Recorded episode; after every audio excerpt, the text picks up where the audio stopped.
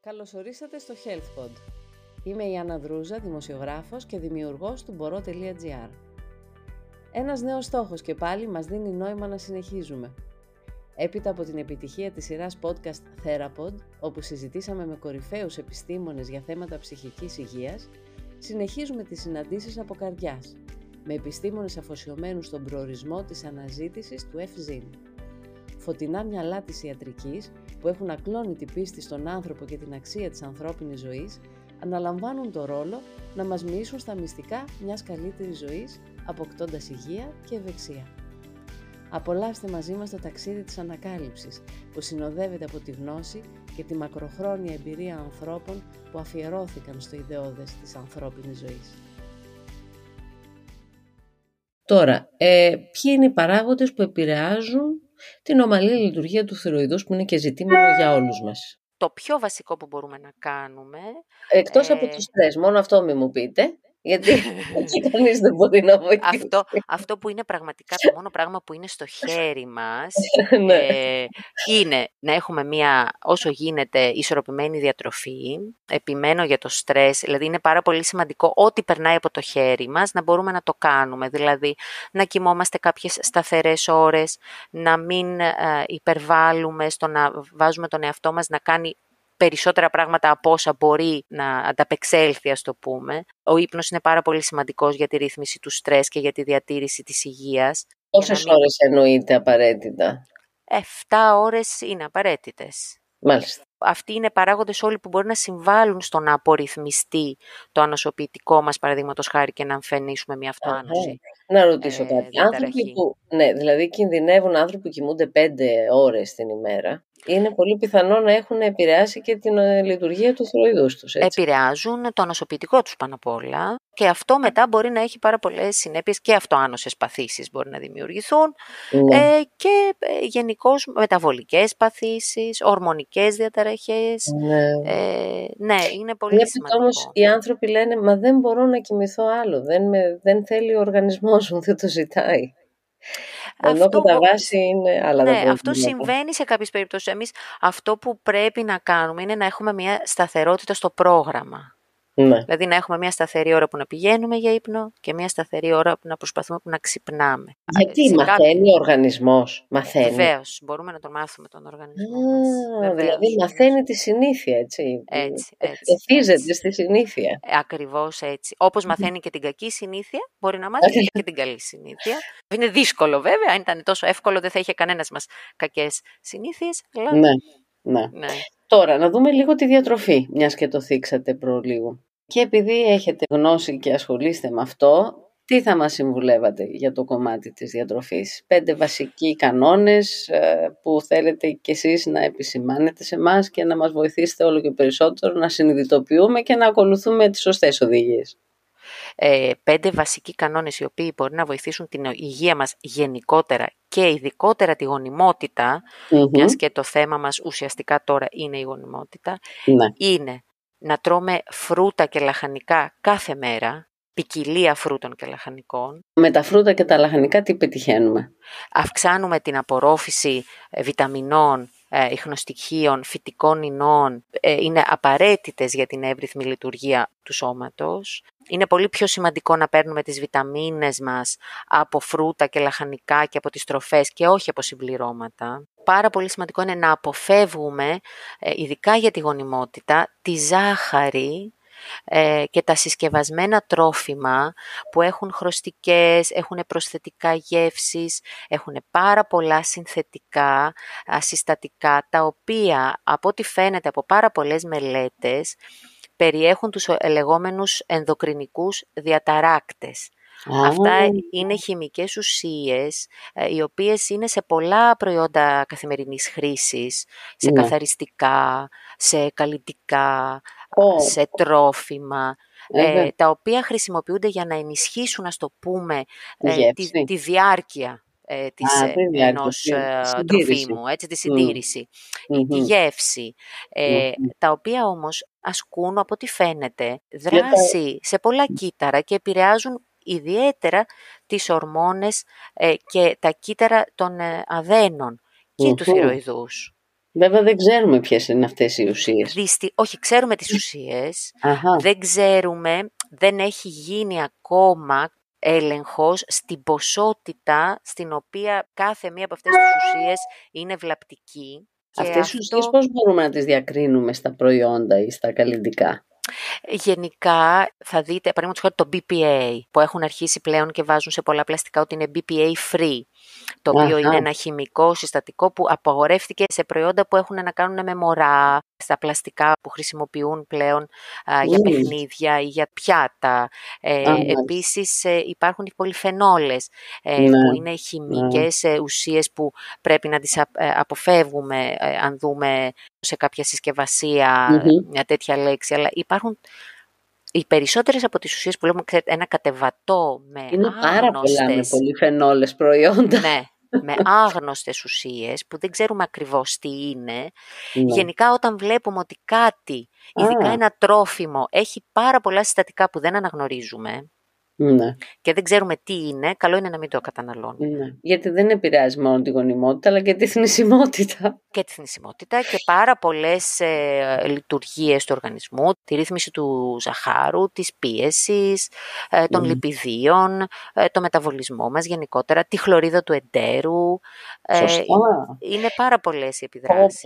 Τώρα, μιας και μιλήσαμε λίγο έτσι για το ζάχαρο, η αντίσταση στην ινσουλίνη τι σημαίνει; Ε, η αντίσταση στην ινσουλίνη ουσιαστικά είναι μειωμένη ευαισθησία ε, του ύπατος και ναι. των μειών του σώματος στη δράση της ινσουλίνης. Η ινσουλίνη είναι η βασική ορμόνη που βοηθάει τα κύτταρα να πάρουν ε, γλυκόζη, να πάρουν ζάχαρο από το αίμα και να το χρησιμοποιήσουν για ενέργεια. Όταν λοιπόν τα κύτταρα δεν είναι ευαίσθητα στη δράση της ινσουλίνης, δεν μπορούν εύκολα να πάρουν ενέργεια. Υπάρχει κίνδυνος το ζάχαρο να αρχίσει να αυξάνεται στο αίμα. Το πρώτο βήμα βέβαια είναι ότι αρχίζουν να αυξάνονται πρώτα τα επίπεδα της ινσουλίνης. Το πάγκρεας προσπαθεί να προσπεράσει αυτή την αντίσταση παράγοντας περισσότερη ινσουλίνη αυτή η παραπάνω ινσουλίνη που παράγεται βέβαια έχει ε, ανεπιθύμητες ενέργειες, οδηγεί σε συσσόρευση λίπους στην κοιλιά, συσσόρευση λίπους στα όργανα της κοιλιάς, αύξηση των τριγλικεριδίων, αύξηση του σωματικού βάρους, διαταραχή της γονιμότητας σε πολλές γυναίκες. Βέβαια. Και αυτό από ε, πού μπορεί κανείς να το πιάσει για να το ε,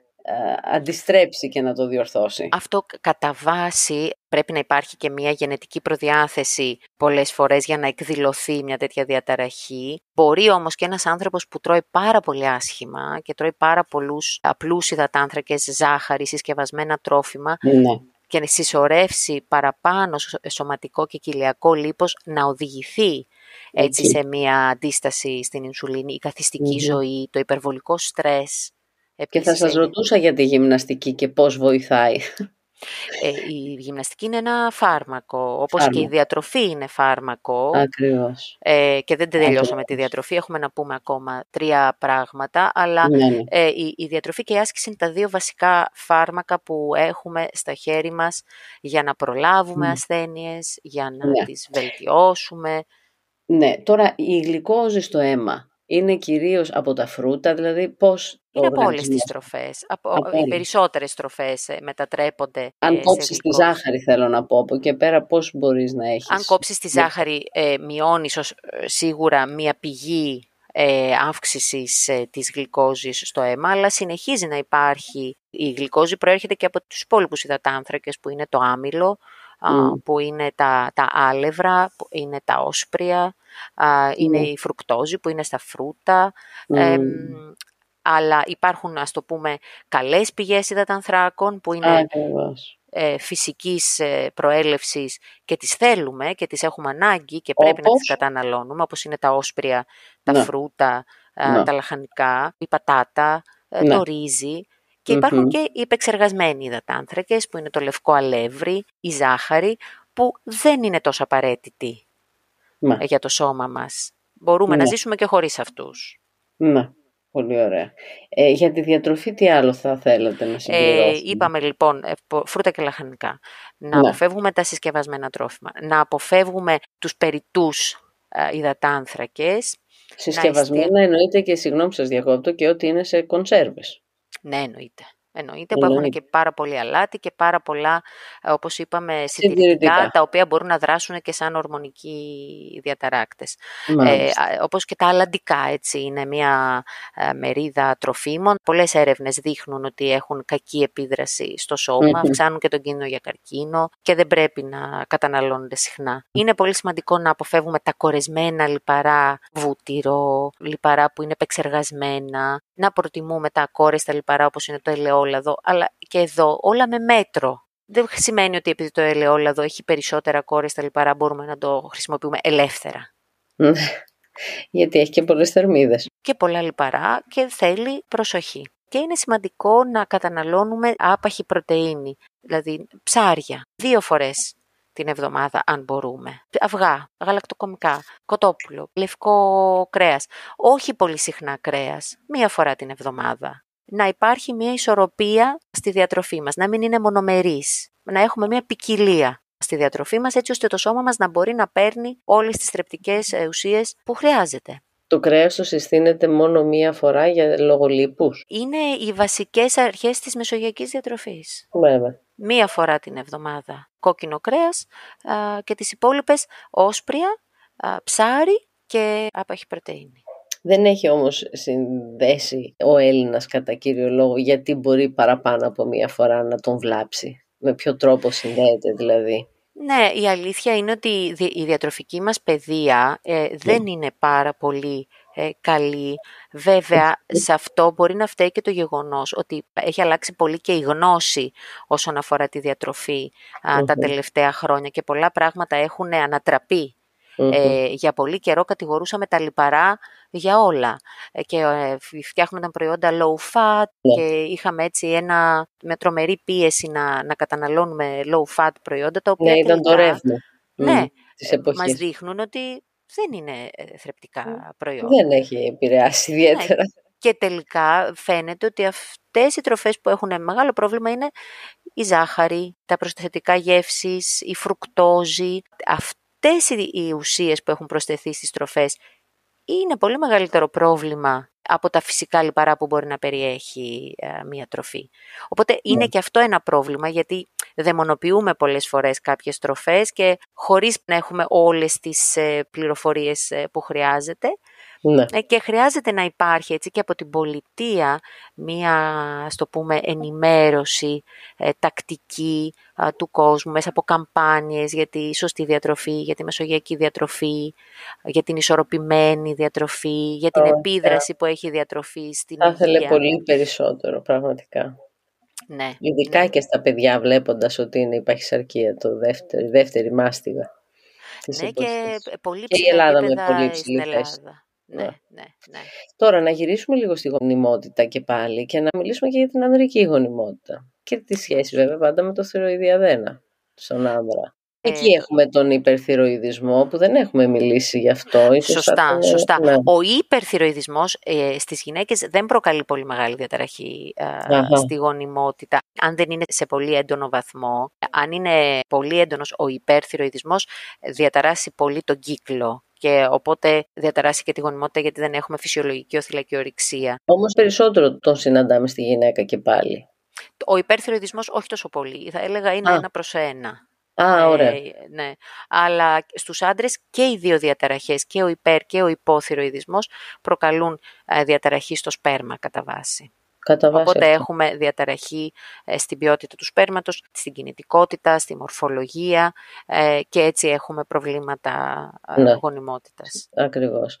Τώρα, τα συμπτώματα του υπερθυροειδισμού; Ε, ο υπερθυροειδισμός είναι ουσιαστικά ας πούμε το αντίθετο από τον υποθυροειδισμό. Εκεί που στον υποθυροειδισμό το σώμα μας κάπως κοιμάται γενικώς.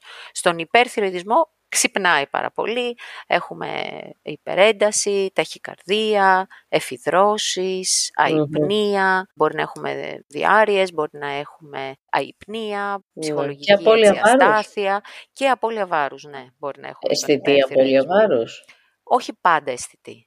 Σε κάποιες περιπτώσεις μπορεί να είναι πολύ έντονη, δεν ναι. υπάρχει 100% όμως, αλλά είναι πιο συχνή. Ναι. Ενώ στην άλλη όχθη του υποθυροειδισμού, εκεί τα συμπτώματα... Εκεί τα συμπτώματα είναι κόποση, μειωμένη ενέργεια, υπνηλία, κατάθλιψη. πιο ε, βαριές περίοδοι στις γυναίκες, ξηροδερμία, κρυάδες, δηλαδή σαν να ναι. κλείνει ο θερμοστάτης. Τώρα μιας και μιλήσατε για την κατάθλιψη και άρπαξα εγώ τη λεξούλα, ποια είναι η ορμόνη της χαράς; Δεν ξέρω αν μπορούμε να πούμε ότι υπάρχει ορμόνη της χαράς. Η σερωτονίνη είναι μια ορμόνη η οποία είναι σημαντικό να είναι σε πιο υψηλά επίπεδα, στο πούμε, και μια βασική κατηγορία αντικαταθλιπτικών φαρμάκων Mm. Στόχος τους είναι να αυξάνουν τη σερωτονίνη στον εγκέφαλο έτσι ώστε να νιώθουμε πιο ευχάριστα. Ναι. Αλλά νομίζω ότι η ορμονική ισορροπία γενικά είναι απαραίτητη ναι. για να νιώθουμε καλά. Ναι. Οι τροφές όλες συμβάλλουν στις καλές αυτές ορμόνες ή είναι ας πούμε ξέρουν όλοι ότι άμα φάνε σοκολάτα μαύρη ή οτιδήποτε θα ανέβει σερωτονίνη. Ε, νομίζω ότι πλέον ξέρουμε ότι τροφές που βοηθούν, να το πούμε, την ορμονική ισορροπία είναι ναι. τα καλά λιπαρά, που είναι πολύ σημαντικά. Ε, Δηλαδή το αυγό, το αβοκάτο, τα κορίστα λιπαρά που έχουμε στο ελαιόλαδο. Αυτές οι καλές, τα καλά λιπαρά βοηθούν στην παραγωγή ε, ορμονών. Βοηθούν και στην ορμονική μας ισορροπία, ειδικά στις γυναίκες, γιατί βοηθούν την παραγωγή των ιστρογόνων. Γενικά, η ζάχαρη και οι τροφές που προκαλούν πολύ απότομη αλλαγή στη γλυκόζη δεν βοηθούν το συνέστημα, γιατί σου δημιουργούν ένα γρήγορο high, μια χαρά, μια αυξημένη ενέργεια και μετά μια πολύ γρήγορη πτώση με την πτώση της γλυκόζης. Ε, οπότε το σώμα χρειάζεται βιταμίνες, χρειάζεται ίχνοστοιχεία, τα οποία ναι. παίρνει, ε, η, η βιταμίνη D είναι πολύ σημαντική ε, για ναι. την ψυχολογική ισορροπία, οι βιταμινες B του συμπλώματος B είναι πολύ σημαντικές για την νοητική λειτουργία. Μια πλειάδα βιταμινών και ίχνοστοιχείων που είναι απαραίτητες για την ψυχική ε, ισορροπία. Γιατί πολλές φορές βλέπουμε έναν άνθρωπο να έχει κατάθλιψη και τελικά να έχει μια ορμονική διαταραχή ή μια διατροφική ε, έλλειψη. Ναι. Τώρα υπάρχουν πολλοί τρόποι και βεβαίως μιλώντας τώρα και για το πρόβλημα γονιμότητας και για τα επίπεδα τα μη φυσιολογικά στην λειτουργία του θυροειδούς, οπότε εκεί πλέον υπάρχει σύσταση για τη χορήγηση θυροξίνης. Ο υποθυροειδισμός είναι ε, μια ενδοκρινική διαταραχή η οποία ε, μπορεί να ρυθμιστεί απόλυτα. Υπάρχει κατάλληλη θεραπεία που είναι ναι. η, η θεραπεία υποκατάστασης με τη θυροξίνη, τη, μία από τις δύο ορμόνες που παράγει ο θυροειδης ε, και η λήψη της στη σωστή ποσότητα και με τον ναι. σωστό τρόπο μπορεί ναι. να επαναφέρει τις ορμόνες τελείως σε φυσιολογικά επίπεδα. Ναι. Και μάλιστα έχει φανεί από μελέτες ότι ειδικά στη γονιμότητα όσον αφορά μπορεί να βελτιώσει, δηλαδή οι γυναίκες που είναι υπογόνιμες με την κατάλληλη θεραπεία, ένα 70% να συλλάβουν μέσα σε 6 μήνες ή σε ένα χρόνο οι γυναίκες που έχουν υποθυροειδισμό με τη ρύθμιση του θυροειδούς. Βοηθάει την επίτευξη της εγκυμοσύνης. Βεβαίως, βεβαίως. Είναι πάρα πολύ σημαντικό και στις γυναίκες βέβαια και στους άντρες. Υπάρχουν ναι. και άλλοι στόχοι που επιτυγχάνονται έτσι, με την ε, λήψη θυροξίνης. Δηλαδή, Βεβαίως. Ναι. Εκτός από το να ρυθμίσουμε τα επίπεδα και να τα φέρουμε μέσα σε φυσιολογικά βοηθάμε τα συμπτώματα που μπορεί να έχει ένας ασθενής. Όταν λέμε βοηθάμε τα συμπτώματα, ανακουφίζονται από αυτά που μας περιγράφατε ως έντονα συμπτώματα πριν; Ναι, μπορεί ένας άνθρωπος να έχει πάρα πολύ έντονη κόπωση, μπορεί να έχει αδυναμία να ξυπνήσει το πρωί, να έχει ναι. κρυάδες, να έχει α, δυσκολιότητα, να έχει ναι. ε, κατάθλιψη. Να και όλα αυτά ρυθμίζονται. Και σιγά σιγά με το να επανέλθουν οι ορμόνες σε φυσιολογικά επίπεδα, mm-hmm. ξαναβρίσκει τον παλιό του εαυτό. Βέβαια είναι από εκεί και πέρα επαφείται και σε εσάς τους καλούς γιατρούς να δίνετε τη σωστή δοσολογία. Εννοείται. και γενικά η θυροξίνη επηρεάζεται από αρκετούς παράγοντες. Υπάρχουν, ανάλογα βέβαια και με το ιστορικό του κάθε ασθενούς, ε, ναι. υπάρχουν παράγοντες που μπορεί να επηρεάσουν την απορρόφησή της, ναι. άλλα φάρμακα που μπορεί να πάρει κάποιος μαζί ναι. χωρίς να ξέρει ε, και αυτά να, να επηρεάσουν την απορρόφηση. Ε, η τροφή επηρεάζει κάποιες μορφές χαπιών ε, θυροξίνης και, και θα πρέπει να υπάρχει απόσταση από την τροφή όταν παίρνουμε τα κλασικά δισκία θυροξίνης. Όταν λέτε ε, απόσταση, τι εννοούμε; Τα δισκία θυροξίνης πρέπει να έχουν απόσταση από την τροφή τουλάχιστον μισή ώρα, μέχρι και μία ώρα λέμε για τα γαλακτοκομικά, για το γάλα, γιατί αυτό μπορεί να μειώσει την απορρόφησή τους. Ακόμη και με τις νέες ε, εξελίξεις που υπάρχουν ε, και στα φάρμακα για το soft gel, ας πούμε, για παράδειγμα. Υπάρχουν, ναι, υπάρχουν μαλακές κάψουλες θυροξίνης που μπορούν, μπορεί να τις πάρει κανείς και με γεύμα και με τον καφέ του το πρωινό, οπότε δεν χρειάζεται να περιμένει ε, ναι. τόσο πολλή Ε, υπάρχουν και υγρά διαλύματα πλέον ναι, θυροξίνης ε, και αμπούλες ε, μονοδοσικές ε, και νεορήματα αυτές μαζί με, το γεύμα, μαζί με τα γεύματα. Δεν και αυτές ε, δεν επηρεάζονται τόσο πολύ από το γεύμα. Ναι. Και εδώ να πούμε ότι είναι σημαντικό στην εγκυμοσύνη, στην αρχόμενη εγκυμοσύνη, χρειάζεται πολύ προσοχή η ρύθμιση μιας γυναίκας που έχει ήδη υποθυροειδισμό και το ξέρει, πρέπει με το που θα επιβεβαιωθεί η εγκυμοσύνη να αυξηθεί η δόση της θυροξίνης που πρέπει κατά 25 με 30% γιατι υπάρχει αυξημένη ανάγκη για ορμόνες θυροειδούς.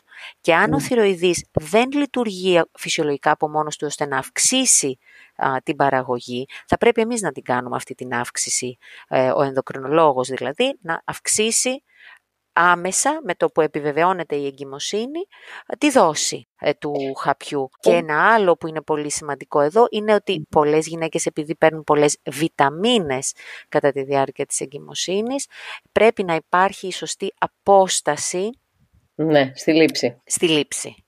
Ε, από τη θυροξίνη. Δηλαδή το ασβέστιο και τα, και τα συμπληρώματα σιδήρου πρέπει να έχουν απόσταση τουλάχιστον τέσσερις ώρες. Η παρακολούθηση πόσο συχνά γίνεται των ε, δικτών της στην, ε, στην εγκυμοσύνη ναι. παρακολουθούμε κάθε μήνα. Κάθε μήνα. Ε, και, γιατί τα επίπεδα είναι, πρέπει να είναι πολύ συγκεκριμένα ανατρίμηνο. Ναι. Ε, στο γενικότερο πληθυσμό δεν εξαρτάται ένα έμβριο από την ρύθμιση του θηροειδού μας. Δεν κάνουμε κάθε μήνα εξετάσεις. Αν έχουμε αλλάξει τη δοσολογία μας, ε, θα πρέπει να περιμένουμε περίπου 6 με 8 εβδομάδες για να κάνουμε πανέλεγχο.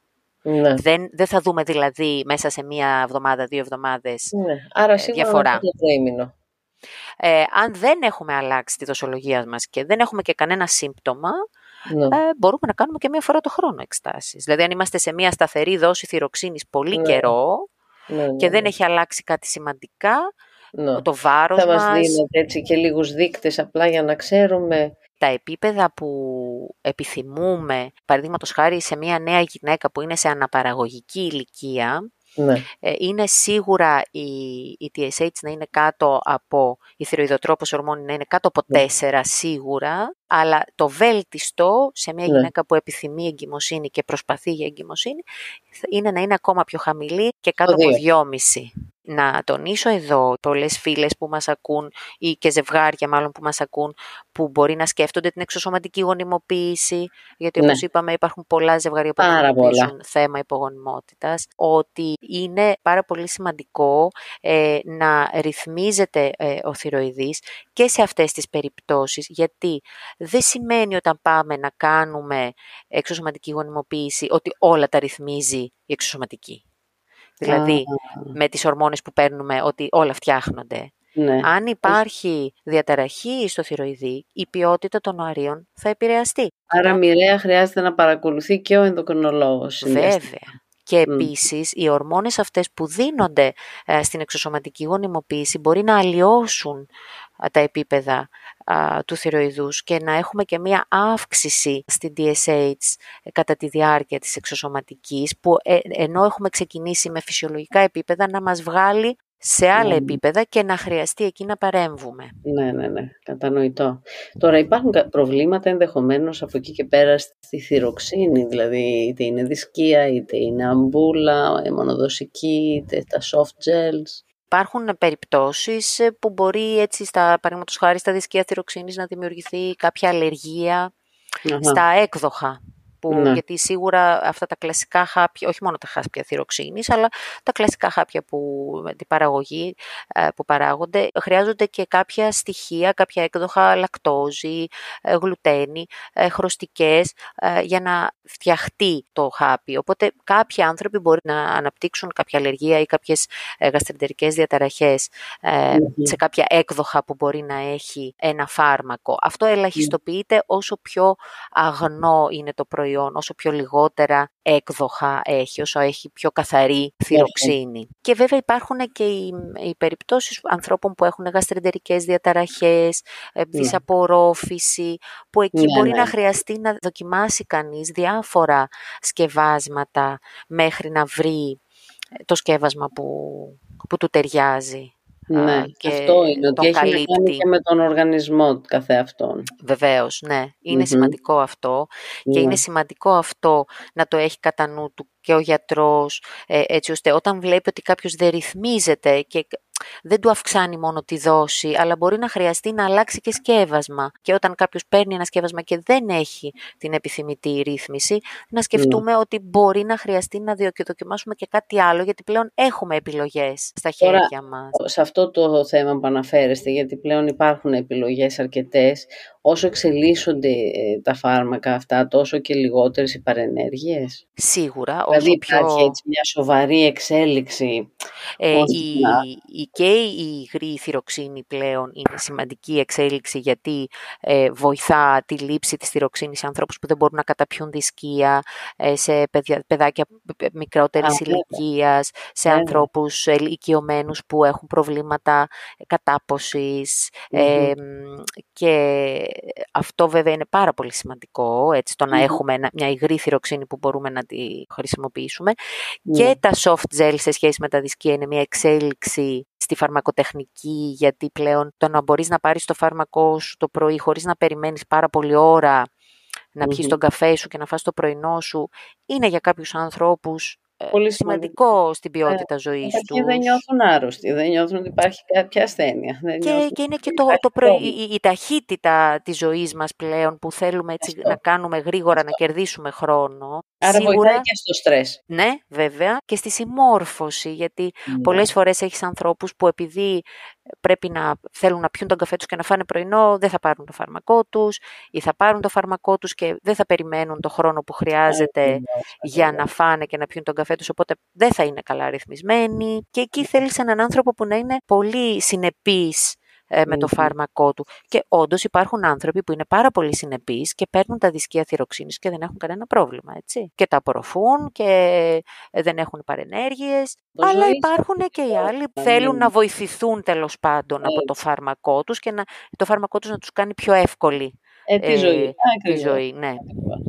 Τώρα, μιας και έχουμε ήδη μιλήσει για τα περισσότερα σημεία σε σχέση με την ε, γονιμότητα και την υπογονιμότητα, μ, κλείνοντας ε, το, το Health Pod, θα ήθελα να σας ζητήσω, επειδή το στρες είναι πάντα ένας παράγοντας που κανείς δεν μπορεί επίσημα να πει τίποτα, αλλά μέσα από τη δική σας μεγάλη εμπειρία ε, και γνώση, πώς ε, θα μας συμβουλεύατε πάνω σε αυτό το θέμα που τελικά συμβάλλει και σε όλα όσα συζητήσαμε σήμερα κατ' επέκταση.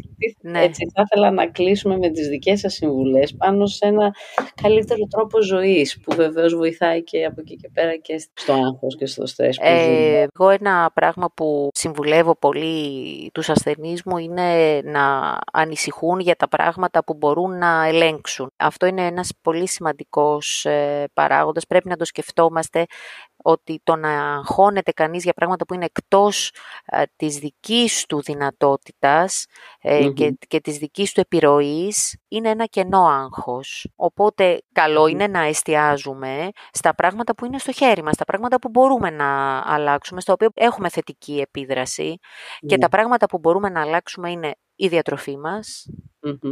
α, η άσκησή μας, ε, ο ύπνος μας, η διαχείριση των συναισθημάτων μας, το να είμαστε ειλικρινείς με τον εαυτό μας και με τους άλλους, Μμμ. ε, το να ξεκουράζουμε το μυαλό μας, να κάνουμε διαλογισμό ή να, να κάνουμε χόμπι, να κάνουμε δραστηριότητες που α, μας χαλαρώνουν και μας βοηθούν να απελευθερώνουμε τη, την κακή μας α, ενέργεια. Και μας δίνει και χαρά, ναι. Να μας δίνει χαρά. Άρα να... κλείνει ο εγκέφαλος στις καλές ορμόνες, Ε, βεβαίως. Και να, και να περιστοιχιζόμαστε και από ανθρώπους που μας βοηθούν. Έτσι, Μη να τοξικούς. έχουμε... Πάρα πολύ σημαντικό. Ποιες είναι οι τοξικές ορμόνες; Δεν θα έλεγα ότι υπάρχουν τοξικές ορμόνες, γιατί όλες οι ορμόνες είναι αναγκαίες mm ε, ως ένα βαθμό και στο επίπεδο που πρέπει. Έχετε Α, δίκιο, ναι, έτσι είναι. Η, αλήθεια ε, η κορτιζόλη, παραδείγματος χάρη, την έχουμε όλοι ε, δαιμονοποιήσει. Είναι απαραίτητη για τη ζωή. Είναι απαραίτητη. Δεν μπορούμε να ζήσουμε χωρίς αυτήν. Αλλά πρέπει να μην την έχουμε συνέχεια αυξημένη. Δηλαδή, να μην είμαστε συνέχεια σε, μια, σε ένα αίσθημα ότι κάτι κακό θα συμβεί και, πρέπει εγώ να τρέξω, να, να προλάβω. Ενώ κατά τα άλλα η κορτιζόλη πώς βοηθάει; Η κορτιζόλη είναι απαραίτητη, ε, απαραίτητη για τη ρύθμιση της πίεσης, για να έχουμε απαραίτητη ενέργεια, ε, να μπορούμε να αντιδράσουμε ε, έγκαιρα στον κίνδυνο, στο στρες, να ξυπνήσουμε ναι. το πρωί. Για το μεταβολισμό μας είναι πάρα πολύ σημαντική, για τη ρύθμιση της γλυκόζης είναι πάρα ναι, πολύ ναι, σημαντική. Είναι απαραίτητη για τη ζωή, δεν μπορούμε να ζήσουμε χωρίς αυτήν. Άλλη ορμόνη που έχει έτσι είναι ευεργετική, αλλά σε μεγαλύτερες δόσεις μπορεί να είναι... Και η ινσουλίνη είναι ευεργετική και απαραίτητη για τη ζωή και το μεταβολισμό, αλλά αν αρχίσουμε και έχουμε υπερβολικά αυξημένα επίπεδα ινσουλίνης, ναι. ε, όπως όταν έχουμε πολύ κακή διατροφή και καθιστική ζωή, ε, και αυτό αρχίζει μετά να γίνεται τοξικό, να, να δημιουργεί πρόβλημα, να δημιουργεί νόσο, να δημιουργεί μεταβολικό σύνδρομο. Ε, ναι. Όλα πρέπει να προσπαθούμε να τα κρατούμε σε μία ισορροπία. Παν μέτρων άριστον. Ε, πάρα πολύ σημαντικό. Στην ενδοκρινολογία είναι νομίζω το νούμερο ένα. Αυτό. Ωραία. Θέλω να σας ευχαριστήσω πάρα πολύ γιατί αυτή η συζήτηση μαζί σας είναι ένα δώρο για μας, για μια καλύτερη ζωή. Είναι πολύ σημαντικό να σας ακούμε και να μπορούμε σιγά σιγά να περνάμε, ξέρετε, μέσα στην, στο, στο υποσυνείδητο για να μπορέσουμε να στηρίξουμε όλη αυτή τη ε, διαδικασία του καλύτερου τρόπου ζωής που μας εξηγείται όλη αυτή την ώρα. Σας ναι. ευχαριστώ πολύ για το χρόνο σας, κυρία. Και εγώ ευχαριστώ πολύ. Πάρα πολύ ωραία συζήτηση με πάρα πολλά θέματα. Είναι αυτό που είπατε πολύ σημαντικό, ότι τελικά ε, αυτό που μπορεί να κάνει κανείς και εσείς από τη θέση σας, εγώ από τη δική μου, είναι να προσπαθούμε να εστιάζουμε στη σωστή πληροφορία. Να μπορεί ναι. ο άνθρωπος να βρει τη σωστή πληροφορία, να είναι διαθέσιμη με απλά λόγια, να την ακούσει, να την καταλάβει, για να ναι. μην μπερδευτεί με όλο αυτό το χάος της πληροφορίας που υπάρχει πλέον και στα social media και στο διαδίκτυο. Σωστά. Που δεν υπάρχει έγκυρη πληροφόρηση τις περισσότερες φορές. Τώρα ίσως κάποια στιγμή θα βρεθούμε και πάλι για την παχυσαρκία. Θα ήταν πολύ χρήσιμο και γόνιμο να σας έχω. Θα, θα είναι χαρά μου, πραγματικά. Θα είναι χαρά μου. Ωραία, ωραία. Χάρηκα πολύ, σας ευχαριστούμε. Και εγώ, και εγώ ευχαριστώ πολύ πολύ. Σας ευχαριστώ πολύ που ήσασταν και σήμερα ακροατές του Therapod. Είμαι η Αναδρούζα και θα τα πούμε σύντομα στο επόμενο επεισόδιο.